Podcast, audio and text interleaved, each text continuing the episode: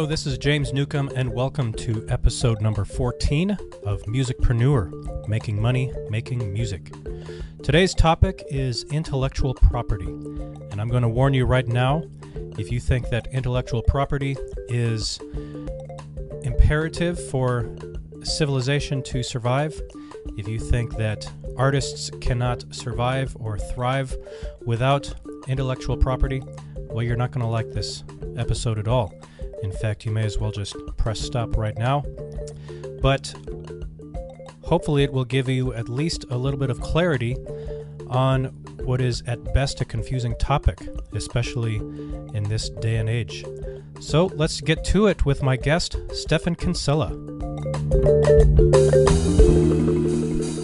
Welcome to the program, Stephan Kinsella. Thanks. Glad to be here. Right. This is Musicpreneur, making money, making music.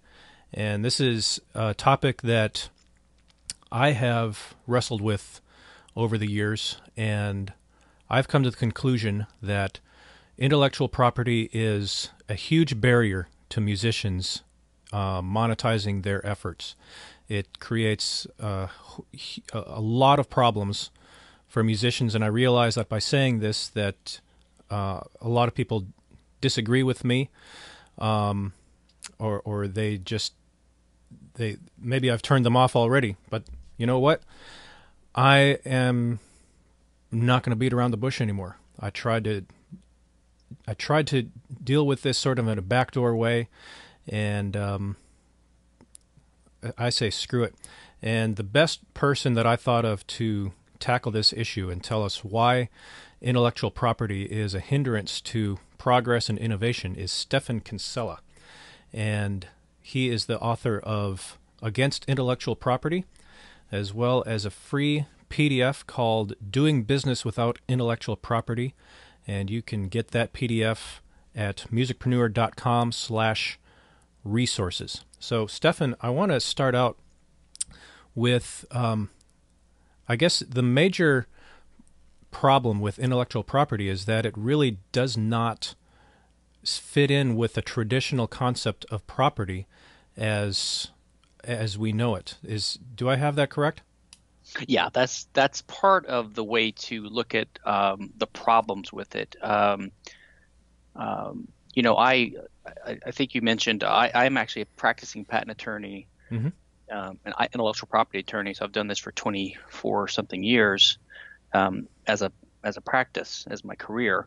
I'm also a libertarian, and I've always been very interested in um, uh, property rights and justice and individual rights, and also in the creative works. You know, the the the uh, the, the, intellect. You know, the the creations of scientists and philosophers and artists and singers. So it's not like I'm opposed to these things, but just from what I've seen in my career and in my uh, studies of individual rights and property rights, um, and learning a little bit more about the history of and how these systems actually work, patent and copyright in particular. Uh, I've come to the conclusion, and I came to the conclusion 20 something years ago, that these laws are completely incompatible with justice, with property rights. Uh, they should be completely abolished, and they do not achieve the purported functions that most people believe. People are so used to these ideas. Artists are so used to a system that is dominated by and influenced by copyright, especially copyright. We'll talk about for musicians and for um, these kind of entrepreneurs, novelists, writers, movie movie makers, people like that. Um, that they they feel hostile when they hear a criticism of it. They they basically think you're insulting the creative enterprise itself, right? right. They think you're because you're saying they're not worthy of having property rights. Uh, businessmen can have property rights in their land, in their factories and buildings, but um, but artists are not entitled to because they're not as important. That's how they they take that. Hmm. Um, but when you start pointing out all the problems that IP, as a practical matter, causes the average typical creative person, um, they start to see, yeah, maybe this bargain is not such a good idea. Um, well, let's talk about uh, how intellectual property is not property. Uh, and the way that I understand it from what you say is that, like, here I'm holding a pencil right now that I'm taking notes with this interview. No one else can own this pencil. Only I can have possession of it at one particular time. Whereas the words that I'm saying right now, well, how can I say that I own those words? Or how can I say that I own this combination of words? And and that's uh, I, I, guess that's where we have to start to understand uh, how the concept of intellectual property is problematic. Yeah, and look, the way I look at it, the way I've come to describe it over the years, um, uh, it's I sometimes rely upon some of the concepts of uh, basic law. You don't have to be a lawyer to understand this, and also some of the concepts um, of Austrian economics. I don't know if we need to get into Austrian economics here too much. Uh, you don't need to know the works of Hayek or Mises to really understand this. Uh, it's pretty commonsensical. But if you just understand the purpose like step back and think about man and society, why we have laws, why we have rights, what the function of these things are, what the function of property rights are. Um, you'll see why patent and copyright are completely incompatible. And just a, a patent is like a, a, grant by the state that gives you basically a monopoly over the use of a given invention for roughly 17 years. Mm. Copyright is a monopoly granted by the state to be the only one who can, say, reproduce and broadcast and copy um, a uh, a creative work like a, a novel, yeah, or or a song, or, or, or a song, yeah. or even even software, which was not clear for a while because software has functional aspects. So finally, the court said, "Yeah, this is." So so software actually is subject to both patents and copyrights and trademarks. So it's it kind of hits all the bases. Um, the, the, so the the fundamental thing is we live in this world a world of scarcity. Now, by scarcity, it's an economic term. It just means there are things we want to use and we need to use to live um, tools, land, food, lumber, things like that, and mm-hmm. even your body. And this just means that only one person can use these things at a time. There's a possibility of conflict. But when humans in society uh, see these kind of violent conflicts, some of us prefer to live in a peaceful society or cooperative one where we don't have these violent conflicts. And the only way to avoid that problem is for people to choose not to do it, which means if there's a, a resource or a good that can be used by only one person at a time, like your pencil, we have to assign an owner to that thing. So we have a rule that everyone in society respects, which identifies the person who has the right to use that resource. So that's just property rights. Yeah. So it's I, if you wanted to be precise, you wouldn't say the pencil is property. What you really would say is the pencil is a resource, hmm. and you have a property right in that resource, gotcha. or basically you are the owner of that resource. The reason yeah. the word property is used is a property sort of means a characteristic, right? Yep. So when you use a pencil, it's an extension of yourself. Hmm. Right, or your right. clothes extend. It, it helps you extend your influence out into the world, and for some things that you use all the time, it, it might become very intimately associated with your your very being, like your pair of glasses, maybe. Mm-hmm. Um, so you would say these things are a property of of that person, and then people start over time calling it it's his property. Mm. And when they say it's his property, what they really mean is it's his characteristic. But they tend to think of property as describing the object itself. Technically, I would just call the resource as a resource that's owned. So the entire property rights system, which is what the whole legal system ultimately is about, simply is there to answer the question when there's a dispute between two or more people over who gets to use a type of resource over which there can be disputes, right? So there's some object, something that multiple people want to control, whether it's someone's body or someone's home or someone's pencil the property system simply gives us an answer to that question. It says who the owner is, and then we identify the owner, and everyone goes away, and the owner gets to use it as he sees fit. And anyone else who interferes with that is then seen as a trespasser or as a criminal. Okay, so that's how property rights work. But you'll notice that that applies only to things that there can be conflict over, these scarce resources. Something like a pattern of information or knowledge that's in your head is not the same kind of resource. It's uh, and this is where human um, uh, Austrian economics comes into it. Under the Aust- and I, will just say one part, one little thing about Austrian economics, not to turn off your guests, although I, I find Austrian economics fascinating. Well, I'd like to talk about Austrian economics because, um, okay. I, I, mean, for us to, I mean, if we're going to tackle this issue, then we let's just dive into the woods. So, I, how do first of all let's d- destri- describe Austrian economics and how uh, this is uh, more or less leads to this conclusion that we're talking about. Yes. So, uh, and Austrian economics has nothing to do with the economics of Austria or Australia. Even I think Tom Woods Tom Woods once had a debate about seven eight years ago with the uh, CEO of uh, ING, the big insurance company, and uh, about the it was about the crash or something. And um, he this guy says, I don't know why Woods keeps talking about Austrian economics. The, the, Austria's got such a small economy compared to the U.S. it, it, you know, and he's like, oh lord. So it's just one school of economics. Like there's a Chicago school, which is associated with Milton Friedman and the monetarists. Mm-hmm. There was there was a number of thinkers and philosophers that came out of Vienna, Austria, at, at the at the turn of the well around the 1900s and they developed a distinct school of economics. Uh, it was started by people like Carl Menger and Friedrich von Wieser, and then Ludwig von Mises and Hayek. So it's, it's, it's just a different type of economics, a little bit different than the, the Chicago school. And one strand of that is the, the school founded and perfected by Mises. And Mises had a, a unique way of looking at the problems of economics, and that is he calls it human action. Human action, and all he did was he and for our purposes, we don't have to get the technical economics, but more the framework of it or the methodology, which is that Mises recognized that humans act and that there are certain logical implications of that. And that's how he deduces his body of economic laws.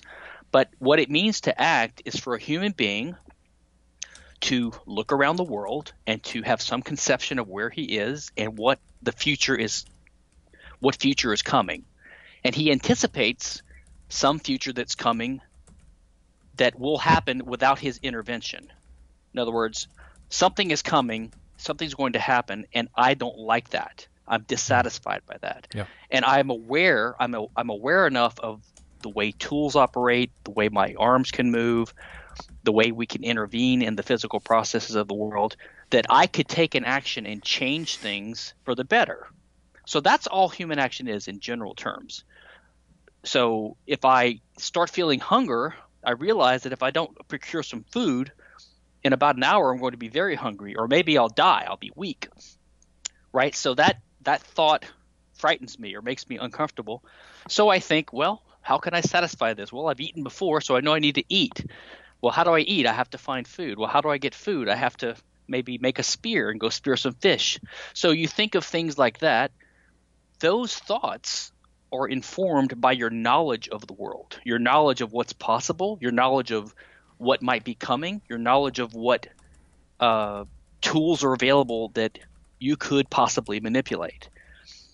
And then you go out and you make a choice and you do it. So you can see there's two fundamental components to human action. All human action, number one, involves the employment of these scarce resources or means. And number two, it's guided by knowledge. So you have information or knowledge that about what you think might happen in the future, and about how the laws of physics work, right? How uh, how if you sharpen a spear and throw it in the water, gravity will take it down, and if it hits the fish, it will kill the fish, and you can catch the fish, and you can use fi- fire to cook the fish, etc. So you see, all human action, especially successful human action, that is an action that achieves what you wanted to achieve, is a combination of knowledge and employment of scarce resources. Now, the scarce resources are these things that we talked about before that could there could be conflict over those. Like only I can eat that fish, only I can use that spear. So if there's another person around who wants that spear or wants that fish, and he physically takes it from me, I've been deprived of the use of it, and we might have to fight over it. So that's violent conflict. Right. So a property rights system emerges among people who prefer cooperation and it emerges to settle disputes about those resources that we use in action. But you see, that's only one part of human action. The other part, again, is the knowledge that you possess. It makes no sense to have property rights for the knowledge because the knowledge is not something people can fight over. My knowledge of how to use a sharp rock to make a spear tip, my knowledge of how to throw the spear at a fish and kill it is knowledge that anyone else can use at the same time. There may be thousands of other people who also know how to do this, or they might have learned it from you, from observing you, right? The fact that they copied what you did or learned from what you did doesn't take anything from you whatsoever. There's no conflict there. They're not taking the knowledge from you because you still have the knowledge. So, this is fundamentally why intellectual property rights um, are incompatible with real property rights because they attempt to assign property rights in the knowledge part of human action mm. as well as in the scarce resources part of human action. But this literally cannot work. Now, look, see, I, I personally believe as a libertarian that patent law and copyright law should be abolished. I think these laws should not be laws. Okay, so that's just a normative position.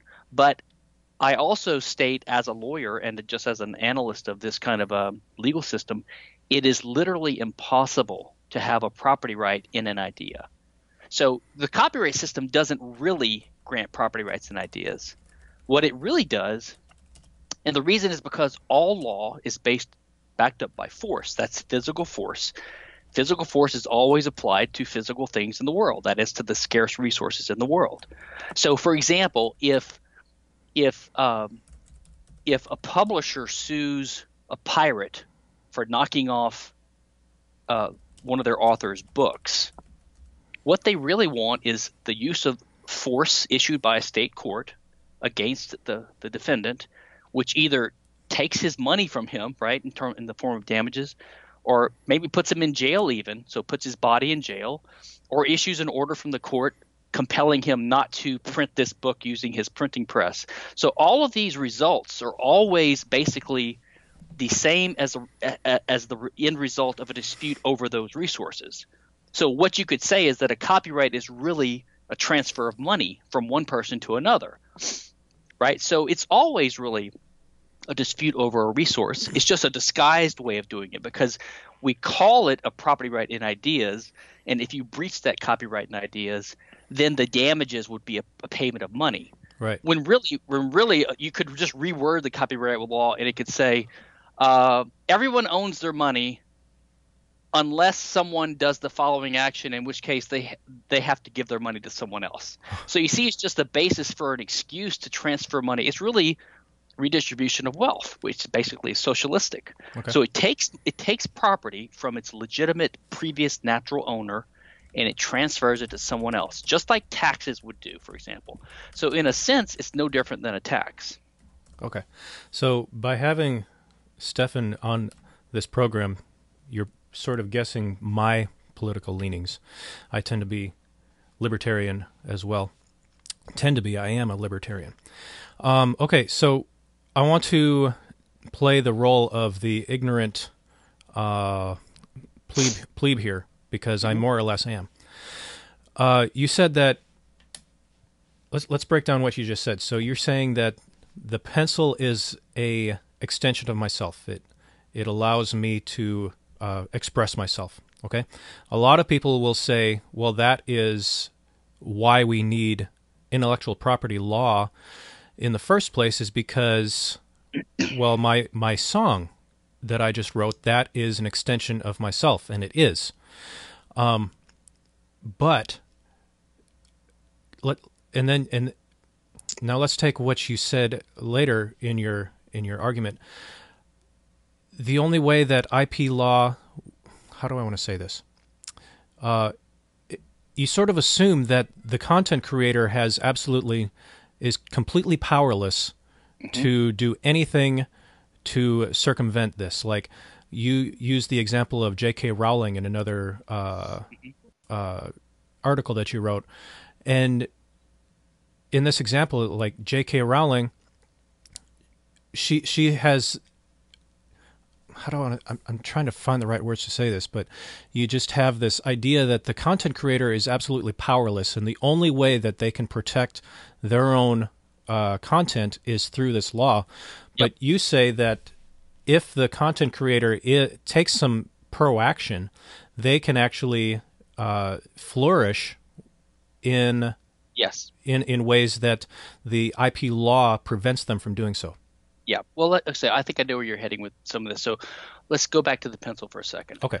My my argument is not that you have a property right in the pencil because it's because it's an extension of yourself. What I was trying to explain there is the reason the word property is misused is because uh, we we come up with the word. I mean, the word propriety just means you're the proprietor or owner of something. So or who's the one who properly should be able to use this thing.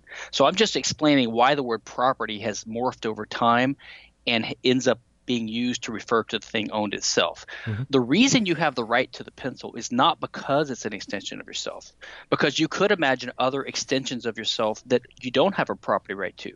So, for example, or characteristic. So, let's for example, you have a certain weight right now. Yeah right? And you have a certain color, maybe, and you have a certain age, right? And you might have a certain style of laughing. There are many characteristics of you that help define what your nature and identity is, but you don't own those characteristics. If you owned your weight, I don't know what it is, but let's say it's 173 pounds. That means you would own everyone else in the world that weighs 173 pounds. So the problem is you can't own universals or characteristics of things. Mm-hmm. So the, it is true the pencil can be considered to be an extension of yourself, and that's why we might say it's it's your property. It's a property of you.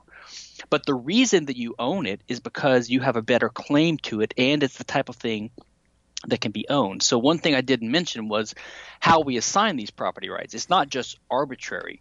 If we want to have a voluntary society that's cooperative and peaceful and productive and everyone get, can get along at least possibly, we come up with these property rights to assign the ownership of these possibly disputed things, but those property rights have to be assigned based upon some fair rules, some kind of objective rules that everyone could recognize as being fair and those turn out to be only two rules. Okay, um, and creation, by the way, is not one of them, which I'll get to. Those two rules are number one, if it's an unowned thing just sitting out there, no one's using it, there is no owner of it, like something in the virgin wilderness. If you are the first person to start using it and do it in a demonstrable way where there's property boundaries or borders set up around it, you know, you put a fence up around a little hut now you've homesteaded this land. So we call that homesteading, or you could call it original appropriation. So the the first way to come to own a resource is to be the first one to own it when it was previously unowned. The only other way to come to own a resource is to acquire one that's already owned from someone else voluntarily from them, that is by contract or gift or donation. So those are the only two ways to come to own something. Most people think that creation is mixed in with this or is part or is another way of coming to own resources? Like if you make something you should own it.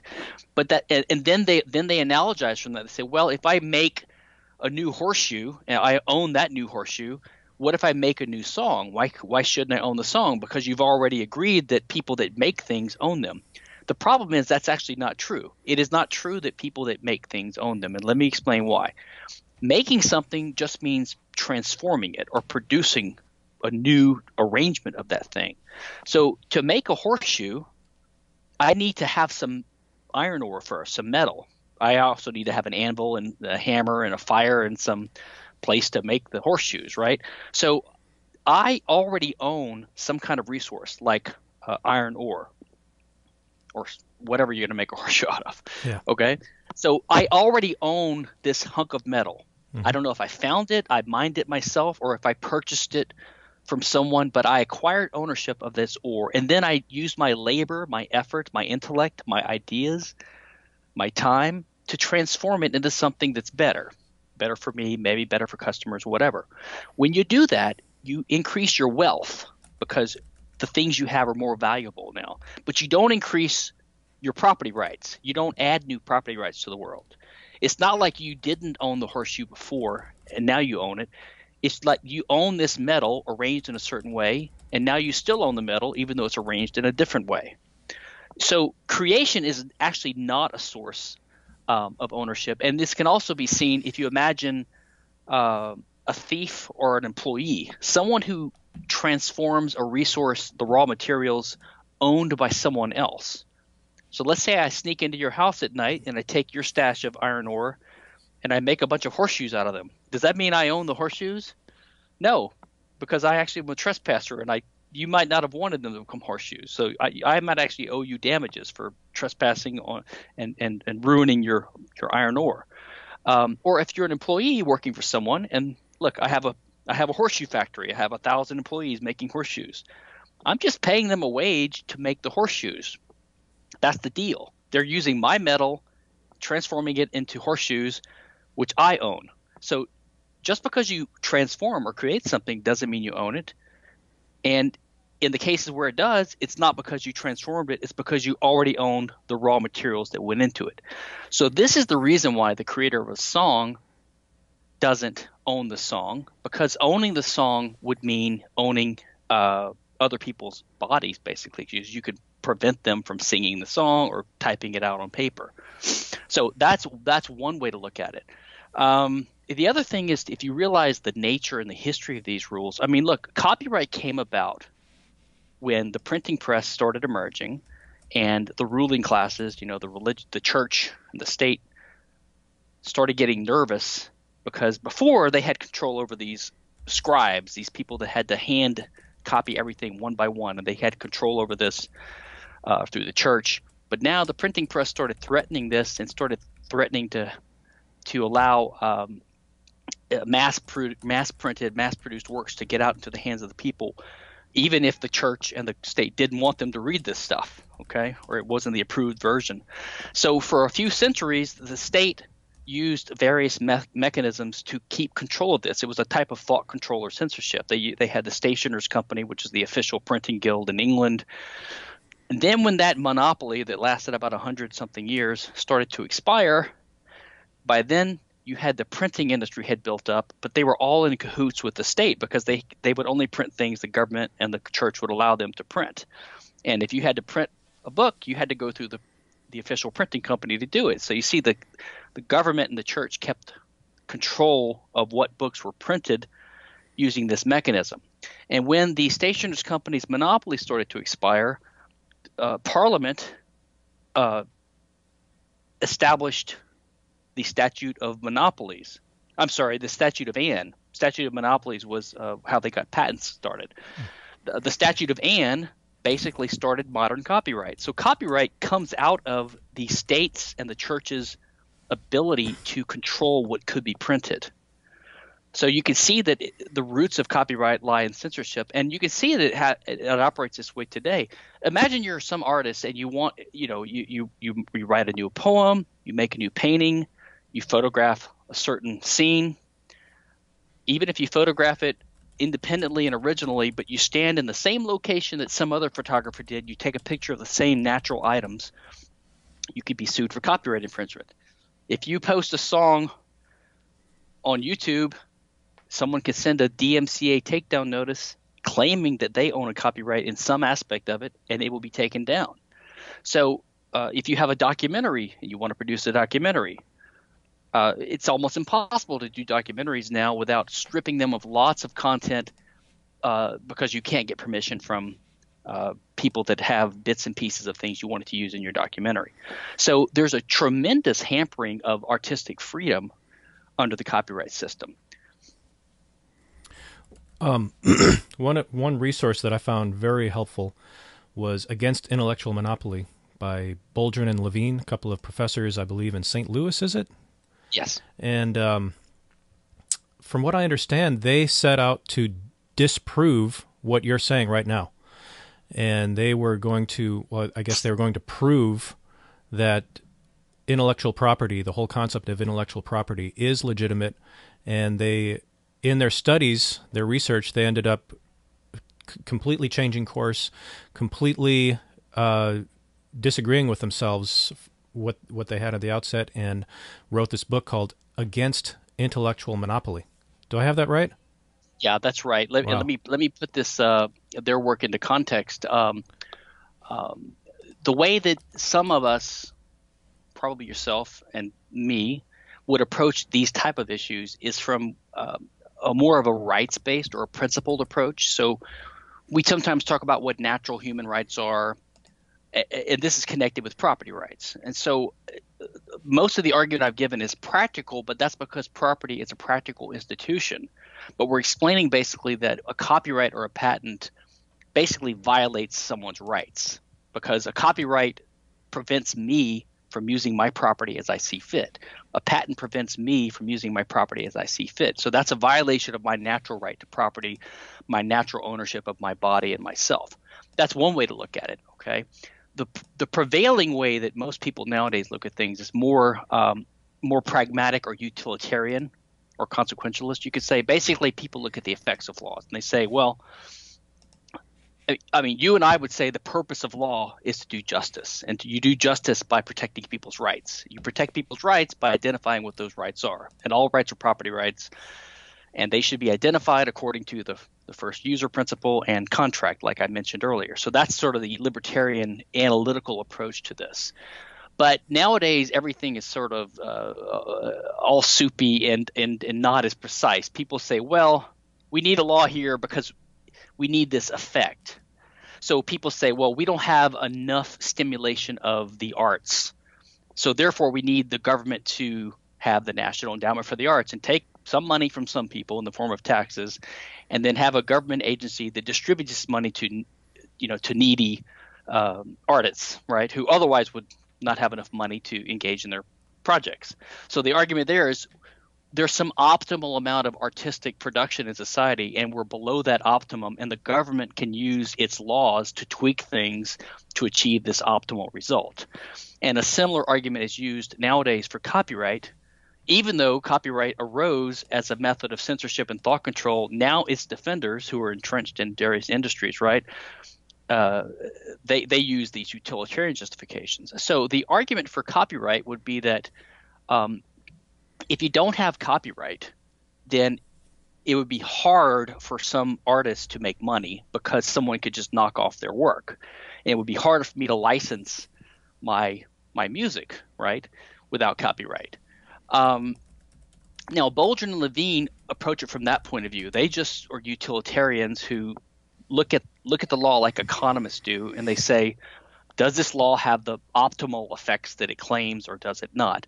And they were under the assumption, like everyone else is, that you need copyright and patent. They're like a normal part of a capitalist Western property rights system, and that you need that to stimulate the arts and innovation. Um, maybe we can improve it, maybe we can tweak it, but let's just do a study. Let's see. We should be able to prove that that the existence of copyright and patent have benefited society enormously. We should be able to show this. So they started doing empirical studies looking for evidence, looking for examples, looking for data.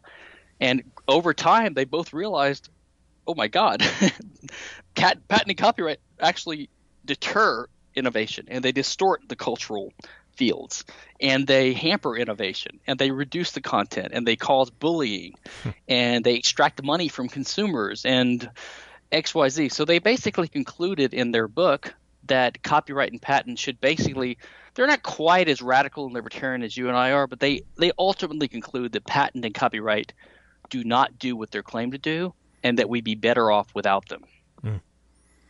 Man, well, we mentioned earlier uh, J.K. Rowling, and I want to talk a little bit about practical application of how musicians, musicpreneurs, can work um, within the system in which we are currently. And um, I was just about to say something. Well, well, let's get. Well, I, I could take off from what you just said, though. I like I like your expression, musicpreneur, because it recognizes the entrepreneurial aspect. Right, and and what I okay, I got it. What Go I was saying is that people who are still listening to this, there, I'm going to assume that you're into what we're saying, may not totally agree quite yet. You probably want to listen to this again. I'm going to have several uh, resources for you to read more about it. But I'm, I'm going to assume that people still listening to this, they want to, they're here because they want to make some money with their music. And I want to talk about how can we uh, work within the system that we're currently in. Uh, yes. Because copyright it's it's good if you are a major publishing source, not so good if you're an independent. So, what are some avenues that people can uh, pursue so that they can ensure maximum exposure for their music, uh, but at the same time protect their integrity. Yeah, and then here's where um, some of the uh, uh, some of the uh, advice and things I've I've seen and come up with. You know, half of it is my lawyer hat and what I've what I've seen assisting clients and, and talking to people who are creators of different types.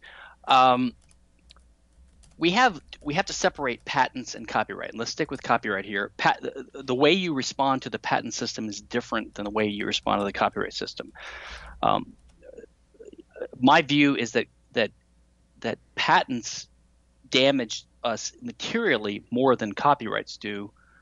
My my estimates, you know, patents probably cost us a trillion dollars or more a year in lost innovation and costs on a world on a worldwide basis. Um, copyrights don't cause as much, say, measurable uh, uh, material harm, but I think copyright is even worse than patents because uh, number one, the terms last a lot longer. They last over hundred years in most cases, um, and it's it's being used.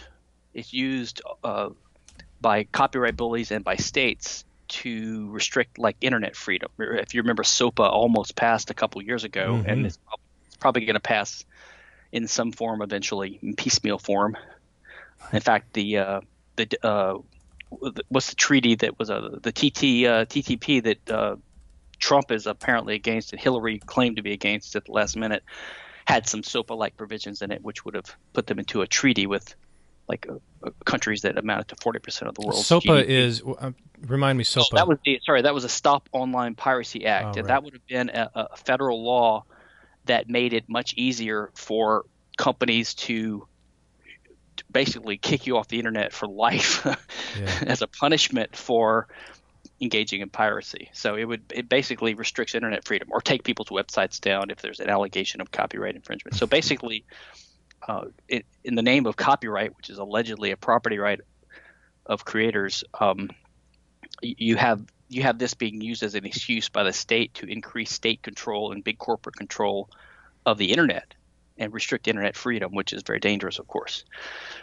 Um, so the point is, copyright. The good thing about copyright is that you don't have to participate in the system. Uh, you you do get a copyright automatically. You can't help it under federal law and international law. As soon as you produce any kind of creative work, you have a copyright, but you don't have to register it. You don't have to enforce it. And in fact, you can you can use Creative Commons licenses or other mechanisms. In, in the field of software, you can use the software type licenses, and you can participate in a system of open open sourcing things.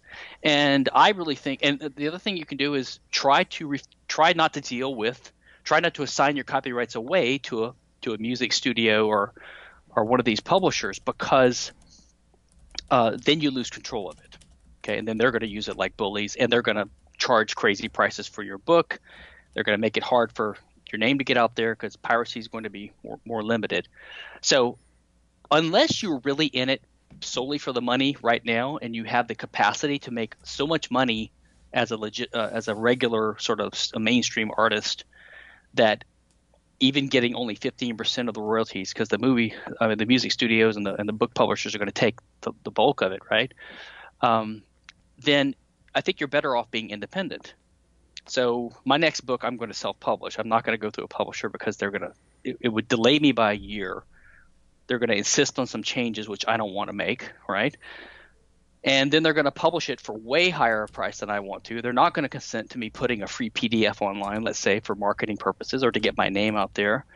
Um, there's just so much liberty and freedom that you have, and especially with the technology now, right? I mean, we yes. all have heard these stories of these guys that are publishing. Um, well, if you talk about music itself, of course, I think we all know by now that a, a lot of musicians make their money from gigs, right? From mm-hmm. from, from concerts. But no, who's going to pay you to do a gig or for a concert if they've never heard of you? I mean, it's going to be a smaller deal.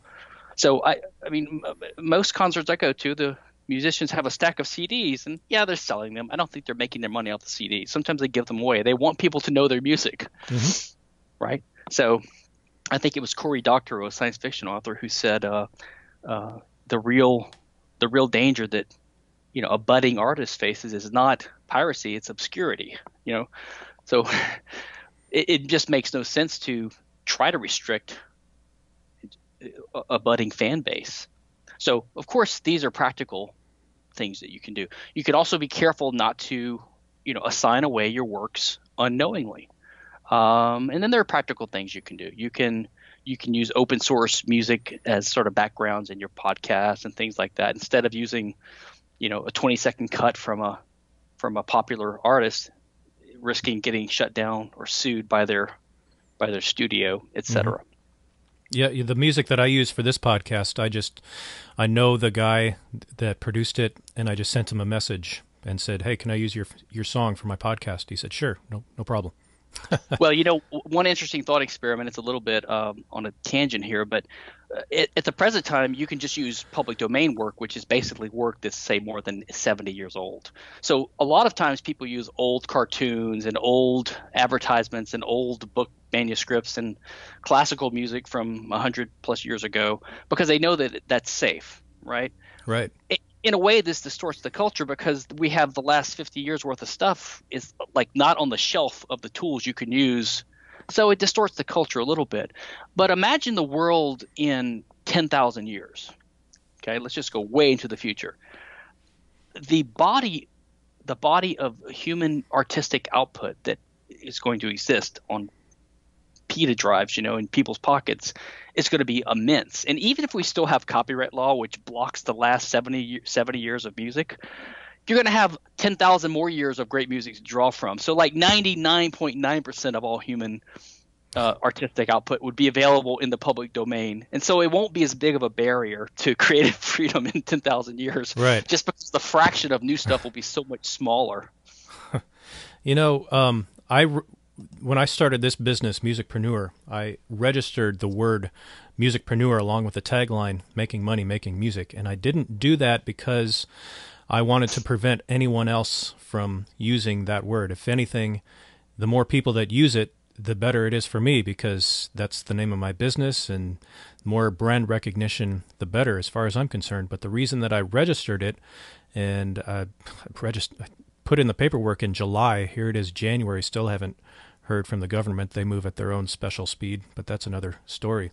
But the reason that I did it is because I didn't want someone else to uh, profit off of my success. And what I mean by right. that is, let's say that this business takes off and it's worth $5 million two years from now, three years from now, whatever. Someone could register the word musicpreneur and then contact me and say, hey, you can't use that word anymore. If you want to use it, you have to pay me seventy thousand dollars a year or a month or something. And yes, and, and and now you're getting to when you say register, you're talking about trademark, which is yet another type of intellectual property right, which we haven't even touched trademark. on. Well, maybe mm-hmm. maybe That's we'll talk about that in the future. Yeah, we can, and I can just say uh, briefly here that uh, I'm opposed to trademark as well, mm-hmm. but for other reasons. Okay. Um, uh, I think in today's climate, it makes total sense to register your trademark. But again, what you can do with that is um, trademark is a little bit different than copyright and patent. You don't have to enforce a patent or a copyright, but trademark has the feature where if you don't enforce it, then you could lose it over time. Mm-hmm. Uh, and then again, you're facing the danger that you think you might face before, which is someone else might register that as a trademark and then prevent you from using your own name. So what you can do is trademark it, and then whenever you see someone else using it, you just send them a letter and you say, you're using my trademark. I'm happy to give you permission to do so for a dollar a year. Yeah. You know, or, so, or some marginal fee so that you have an official license. They recognize right. your trademark, but they're in the clear. You're not threatening them, and you keep your trademark alive that way. So there are little tips and tricks like that that you can uh, you can do to navigate within the existing system. Right. Well, you know, your the Austrian system of economics and um, I know I know that this is a music podcast, but you know we're entrepreneurs too, so you have to understand the the way things work with uh, economics as well. So that's why I want to, that's why I'm not bashful about having uh, Stephan Kinsella on here to, because you, you, just have to understand the world if you want to be an entrepreneur. But um, uh, the the system of property that you're describing that's very much in the tradition of John Locke uh, versus like a uh, uh, Hobbes. What's it? Thomas Hobbes. So, where where do you think the um, the philosophy behind this intellectual property comes from? It's not definitely not John Locke and the founding of America. That's type of where where well, does it have its foundation? Well, I think the the historical foundation is uh, in for copyright was really in this thought control censorship. Um, and in patents, it was more protectionism, like the the, the king granting a monopoly mm-hmm. uh, to one of his cronies in a given town, like the only guy who could export sheepskin or something. So he just did that to get loyalty from this guy, and maybe the guy would give him some kickbacks, help him collect taxes, things like that. But something um, that uh, Boldrin and, and, Levine were saying, they said that uh, England had these copyright laws, but then English British authors would sell their books in the U.S. or in the colonies where there was no law, and they would flourish, whereas in Britain they didn't do as well. Well, yeah. The, what what happened was, uh, uh, well, now we have more of an internationalist system where we have these treaties like the Berne Convention. Mm. So all these countries, most of the countries in the world, agree to abide by certain minimum standards, but um, which is how the U.S. and the copyright, uh, the, the music industry, Hollywood, and the software industry have sort of, and the and the, the, the, pharmaceutical industry especially have exported our copyright and patent laws to the rest of the world at for the benefit of big American corporations. But uh, in the beginning, in the beginning of the Industrial Revolution, in the beginning of the United States, we had a copyright and a patent system, but there were no international treaties. And so we had copyright here, but it didn't extend to foreign authors. So uh, some foreign author like Charles Dickens would he could his his book could be knocked off in the U.S. because he was a foreign author, but it turned out that they did better in markets over here than local authors did because their works were easy to knock off and spread, and they became popular, and they gave speaking tours and things like that. Yeah. So, um, yeah. And musicians these days, they shouldn't be worried about people knocking off their music. It's if anything, it's help. It helps bolster their brand. It helps them sell well, hats and I, so tickets. I would, I would, I would look at it like this: in yeah. a in a cop in a copyright free world, people can copy your stuff without your permission, but they can do that now. I mean, there is piracy going on, right? So yeah. we've reached a point where it's not going to ever get harder to copy things. The internet's the world's biggest copying machine, right. and it's only going to get easier from here on out to copy. So our, all authors of works that are easy to copy, uh, someone who makes a movie, someone who do, does photography, a painting, writes novels, whatever, um, they face they face the fact that it's easy for people to copy what they're doing. So that's a fact. No matter how draconian we make the laws trying to make a few examples out of the few people that we can catch. That's that's happening. So they have to face that reality already. Right. um, you know i would say that in, uh, in in a world look artists thrive on freedom. They're about freedom. They should be for freedom. They should be for justice right? And just as they have learned from others and always will learn from others and borrow from others they're part of an incremental process. They've added their small piece to advance whatever they're doing in their field, but they stand on the shoulders of others, and mm-hmm. others are going to stand on their shoulders. This is part of the uh, you know the way the world works. I would also say this: look, an entrepreneur is someone who sees some kind of gap in the market or some kind of way to make money. He invests his time and resources hoping to make a profit. Now, in a sense, this is an economics uh, insight. Profit is an unnatural thing. In other words, the more profit you're making, the more you're going to attract competitors, and they're going to come mm. in and start competing with you and whittle your profit away down to basically the natural rate of interest in society. So, profit is always an unnatural thing that happens because an entrepreneur spots some anomaly in the market that he can temporarily exploit. So, every entrepreneur in the world faces the prospect of competition. They just try to become better or have a better reputation or get there first. So, as a simple example, if you know, if I notice there's this craze of, of taco restaurants spreading around the country, right? Like up until now, it's been pizza and hamburgers, but notice that you know, hey, Arizona, they really like those tacos there. So I start a little chain of taco restaurants in in in Texas, let's say, and they're popular. Now, I might be the first one, and I can charge a lot for the tacos at first, but soon, you know, someone down the street who's looking for a way to park their money or something to do, they're going to say, well, I'll start Joe's taco stand and I'll start competing with this guy, and they start taking some of the business away. So it's only a matter of time before there's lots of them, and it's harder for the original guy to make the same profit he used to. So he's got to keep innovating, or, or maybe he goes out of business eventually, right? So you have McDonald's and Burger King in the hamburger industry, and you have Taco Bell and Taco Cabana and others than the taco industry. The point is, every entrepreneur faces the challenge of figuring out how to make a profit, even though he's going to eventually face competition. So, in abstract terms, that's exactly the situation of some musician who wants to profit from their work. The only difference is one of degree, not of kind. That is, it seems to them like it's easier for people to compete because their product is purely digital and easy to copy. Unlike a taco stand where you have to buy a building and it might take a few years to get some investors and build the, you know, hire some employees and start making competing tacos. So it's not as easy to compete. In certain fields where the a key aspect of the product is a, an easily copyable pattern of information on a disk, and as I said, with the internet and with digital technology and with mass storage becoming cheaper and cheaper and cheaper, copying is just very, very easy now, right?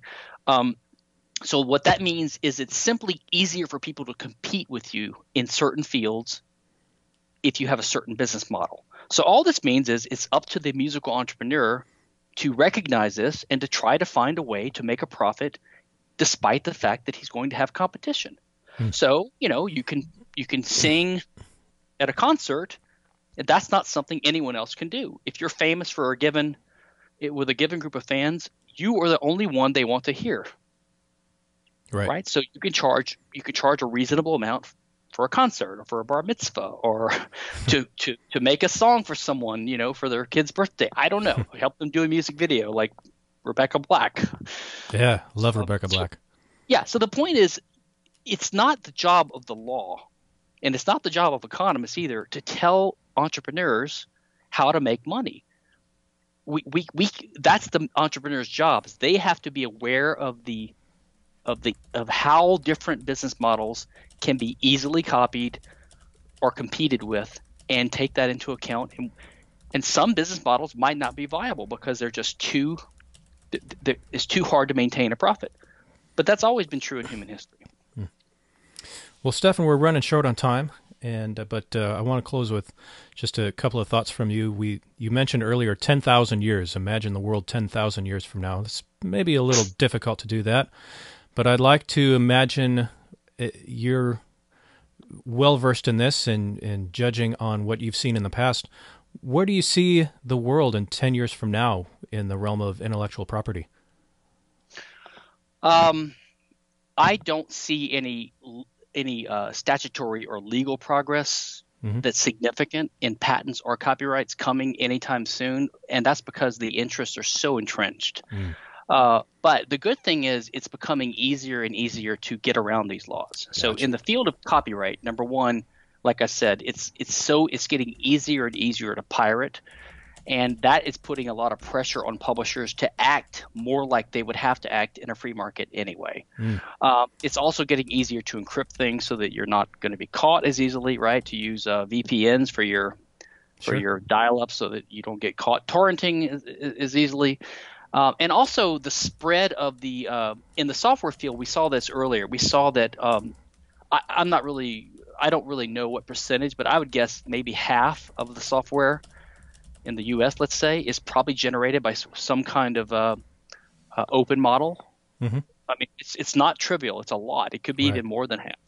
Um, that has led to the, the widespread sort of basically doing an end run around copyright. Uh, without copyright, the model would still be different. You wouldn't need a license at all. But it, you're you're emulating more what a copyright-free system would look like.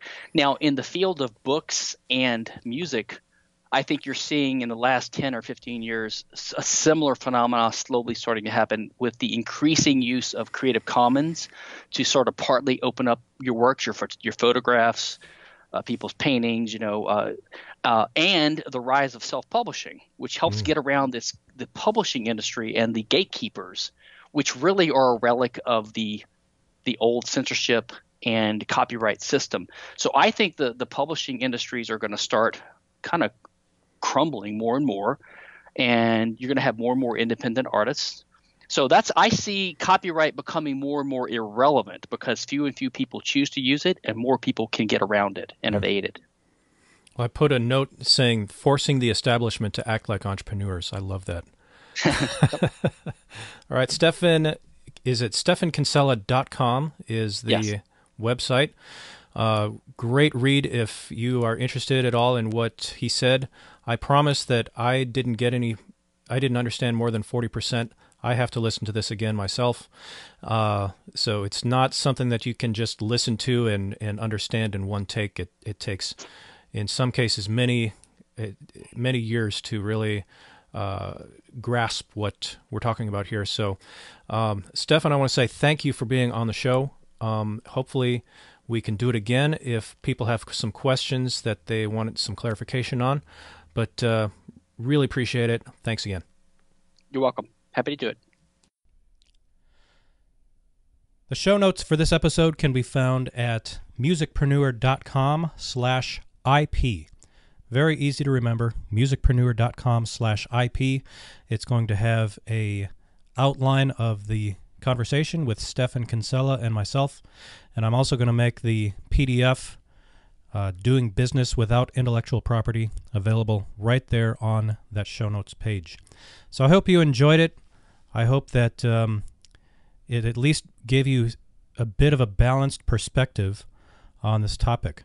I learned quite a bit just listening to Stephan in this interview, and I had I, and I've studied this topic for several years now. So there's always something to learn, and um, you know what? If you have questions, if if you need clarification on something that Stephan said, send me an email. Send him an email. He responds to he responds to every email I've sent him, so I don't see any reason why he wouldn't respond to you. I'll just say that you heard the, his interview on this podcast, and he is more than happy to share his knowledge and provide any clarification. So I don't know if, if there's enough questions, then maybe we can have him back on and do a little Q&A on the topic of intellectual property. So that does it for today. I've got an exciting announcement that I'm going to share on this Friday's episode. It's not quite ready for public consumption yet, but come this Friday, it's going to be uh, ready to go, and it involves um, a free ebook for you and even an opportunity for you to make a little money as an affiliate with a product. So, this is James Newcomb signing off. Thank you for listening and look forward to seeing you next time.